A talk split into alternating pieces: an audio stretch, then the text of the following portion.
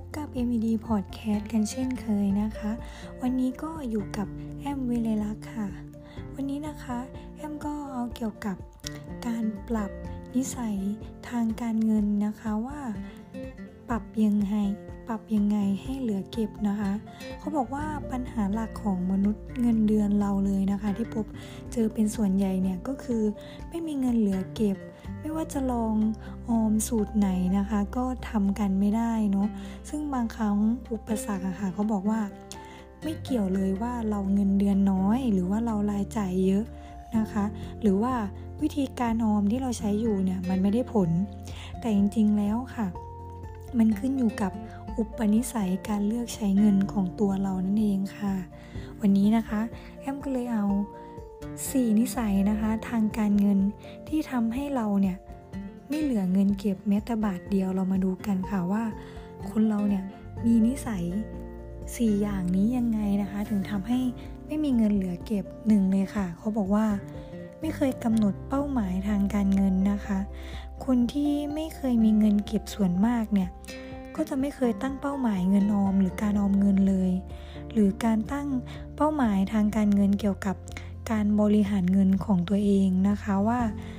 การเก็บเงินเนี่ยจะต้องเก็บยังไง หรือมีวิธีเก็บแบบไหนในแต่ละเดือนอย่างเงี้ยค่ะ จะต้องซื้ออะไรบ้าง จะต้องแบ่งใช้จ่ายอะไรบ้างนะคะ เพราะว่าคนแบบเนี้ยจะไม่รู้จักวางแผนนะคะ ว่าเราเนี่ยจะต้องมีค่าใช้จ่ายอะไรบ้าง ออมอะไรบ้าง เราก็เลยแบบใช้จ่ายไปแบบ ไม่รู้เนื้อรู้ตัวเนาะว่าเราใช้ไปเท่าไหร่ในแต่ละวันแต่ละเดือนนะคะ และเราอะจะแบบลืมความสำคัญของการเก็บเงินไปเลยว่า ใช้ไปก่อนละกันเนี้ยเดี๋ยวค่อยกลับมาเก็บเอา แต่พอจะเก็บจริงๆอะเงินมันก็ไม่เหลือแล้วถูกไหมคะ ไม่ไม่เหลือเก็บแล้วเนาะเพราะว่าเราก็ซื้อนู่นซื้อนี่ไปเรื่อยโดยที่ไม่ได้กำหนดเป้าหมายทางการเงินเลย เพราะฉะนั้นค่ะ ควรหันมา กำหนดเป้าหมายทางการเงินในแต่ละเดือนนะคะ 2. ค่ะ นิสัยแบบซื้อของฟุ่มเฟือยค่ะเขาบอกว่าค่านิยมของฟุ่มเฟือยเนี่ยนะคะเป็นนิสัยอย่างหนึ่งเลยค่ะ ที่ทำให้คนเราเนี่ยซื้อของเกินรายได้ที่ควรจะเป็นนะคะ หากเราเนี่ยต้องการจะมีเงินเก็บ หรืออยากจะมีเงินไว้สำหรับซื้อของที่จำเป็นนะคะ ก็บอกว่าเราควรรู้แนวคิดในการบริหารการเงินที่สามารถแบ่งได้ว่า อะไรที่คุณควรจะซื้ออะไรที่ไม่ควรซื้อนะคะ เพราะว่าของบางอย่างเนี่ยที่ซื้อมา อาจจะไม่ใช่ของจำเป็นในขณะนั้นก็ได้เนาะอย่างเช่นยกตัวอย่างเลยเซลเนาะมันก็จะมี 10 เดือน 10 9 เดือน 9 เดี๋ยวเดือนนี้ก็จะมี 10 เดือน 10 อีกแล้วเนาะหรือว่าทุกวันที่ 15 ของเดือนใช่ไหมคะช้อปปีเนี่ย ก็จะมีอย่างเงี้ยก็จะทำให้แบบเรารู้สึกว่าเฮ้ยเราอยากซื้ออะทั้งทั้งที่มันมันไม่ได้เป็นสิ่งที่จำเป็นต้องซื้อเลยอะแต่พอเห็นปุ๊บว่ามันลดเซลล์อะไรเงี้ยเราก็ซื้อเนาะเพราะฉะนั้นค่ะเราก็ต้องหันมาปรับเปลี่ยนนิสัยตรงนี้นะคะว่า หาก ของนั้นน่ะยังไม่มีความจำเป็นที่จะต้องมาซื้อเก็บไว้อะควรตัดใจมันทิ้งไปแล้วก็มองหาสิ่งอื่นหรือมองหาสิ่งของที่จำเป็นมากกว่านะคะ 3. ค่ะเขาบอกว่า ไม่เคยทำบัญชีทางการเงินเลย การทำบัญชีทางการเงินนะคะ เป็นนิสัยอย่างแรกเลยที่ควรทำเพราะว่าจะช่วยให้คุณเนี่ยสามารถคำนวณรายรับรายจ่ายในแต่ละเดือนได้ดีนะคะ ก็บอกว่าหลายคนพลาดไม่เหลือเงินเก็บ เพราะไม่ชอบจดบัญชีทางการเงินนะคะ การทำบัญชีทางการเงินเนี่ยไม่จำเป็นต้องจดทุกครั้งก็ได้นะคะ ที่ได้รับเงินมาหรือจ่ายเงินออกไปค่ะ แต่อย่างน้อยๆค่ะเขาบอกว่าในรอบสัปปดาห์หนึ่งเนี่ยควรสำรวจเงินในกระเป๋านะคะว่า มีพอสำหรับจ่ายค่าน้ำค่าไฟค่ามือถือ หรือรายจ่ายอื่นๆหรือเปล่านะคะ ลองแบบย้อนนึกไปว่ามีค่าใช้จ่ายคร่าวๆเนี่ยอะไรบ้างในสัปดาห์ที่ผ่านมาเงี้ยค่ะ มันก็จะทำให้รู้ว่าตัวเลขเหล่านี้ มันพอเห็นยอดรวมแล้วว่าในแต่ละสัปดาห์ เราใช้จ่ายอะไรไปบ้าง มันก็จะทำให้รู้ว่าเฮ้ยกระแสการเงินของเราเนี่ย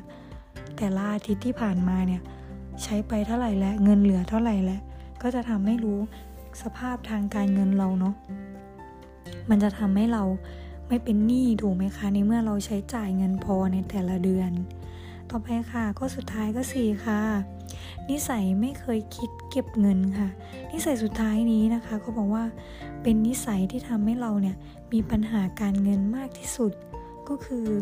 ไม่คิดที่จะเก็บเงิน ต่อให้ได้เงินมาแล้วเนี่ยก็ไม่รู้จักบริหารการเงิน ไม่รู้จักใช้เงินให้เป็นนะคะ แล้วก็ไม่เห็นคุณค่าของเงินว่า หามาได้ยากแค่ไหนนะคะ ก็คือเหมือนหามาได้ก็จ่ายไป หามาได้ก็จ่ายหมดไปก็ ไม่เก็บเลยอย่างเงี้ยค่ะ หรือบางคนก็แบบไม่คิดเสียดายก็คิดว่าเอ้ยเดี๋ยวก็หาใหม่ได้อย่างเงี้ย แต่พอวันนึงค่ะ เมื่อเจอปัญหา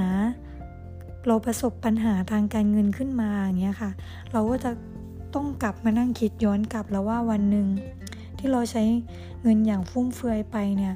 ผลสุดท้ายอะค่ะที่มันร้ายที่สุดเลยอะมันก็จะทำให้เราแบบ ต้องกู้หนี้ยืมสินมาใช้จ่ายโดยที่ไม่รู้ตัวถูกไหมคะ เพราะว่าไม่เคยคิดจะเก็บเงินเลยแต่วันหนึ่งฉุกเฉินสมมุติสุขภาพไม่ดีขึ้นมาอย่างเงี้ยค่ะ แต่เราแบบไม่เคยคิดที่ที่จะทำประกันสุขภาพไว้เลย แต่ในเมื่อแบบสวัสดิการที่ทำงานหรือว่า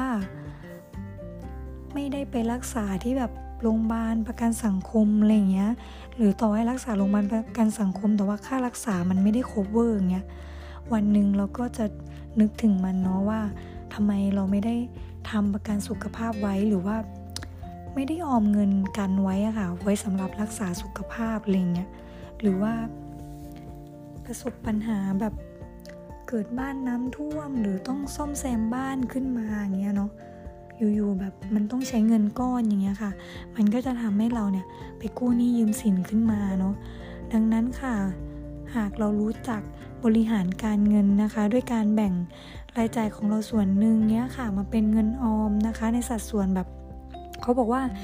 ควรแบบสัดส่วน1ใน3 หรือ 1 ใน 5 นะคะ เก็บไปเรื่อยๆ ค่ะ วันหนึ่งนะคะ ก็จะกลายเป็นเงินก้อนใหญ่ที่เราภาคภูมิใจมากนั่นเองค่ะ เพราะว่าสุดท้ายค่ะ เหมือนเราอาจจะเริ่มเก็บตั้งแต่ต้นปีเนาะสิ้นปีมาอย่างเงี้ยอย่างน้อยก็จะมีเงินหนึ่งก้อนและทำให้เราภูมิใจแล้วก็ เป็นการฝึกนิสัยการออมไปในตัวด้วยนะคะ ค่ะยังไงก็ฝากกันไว้นะคะ ยังไงก็ออมเงินกันเยอะๆนะคะ ค่ะ สวัสดีค่ะ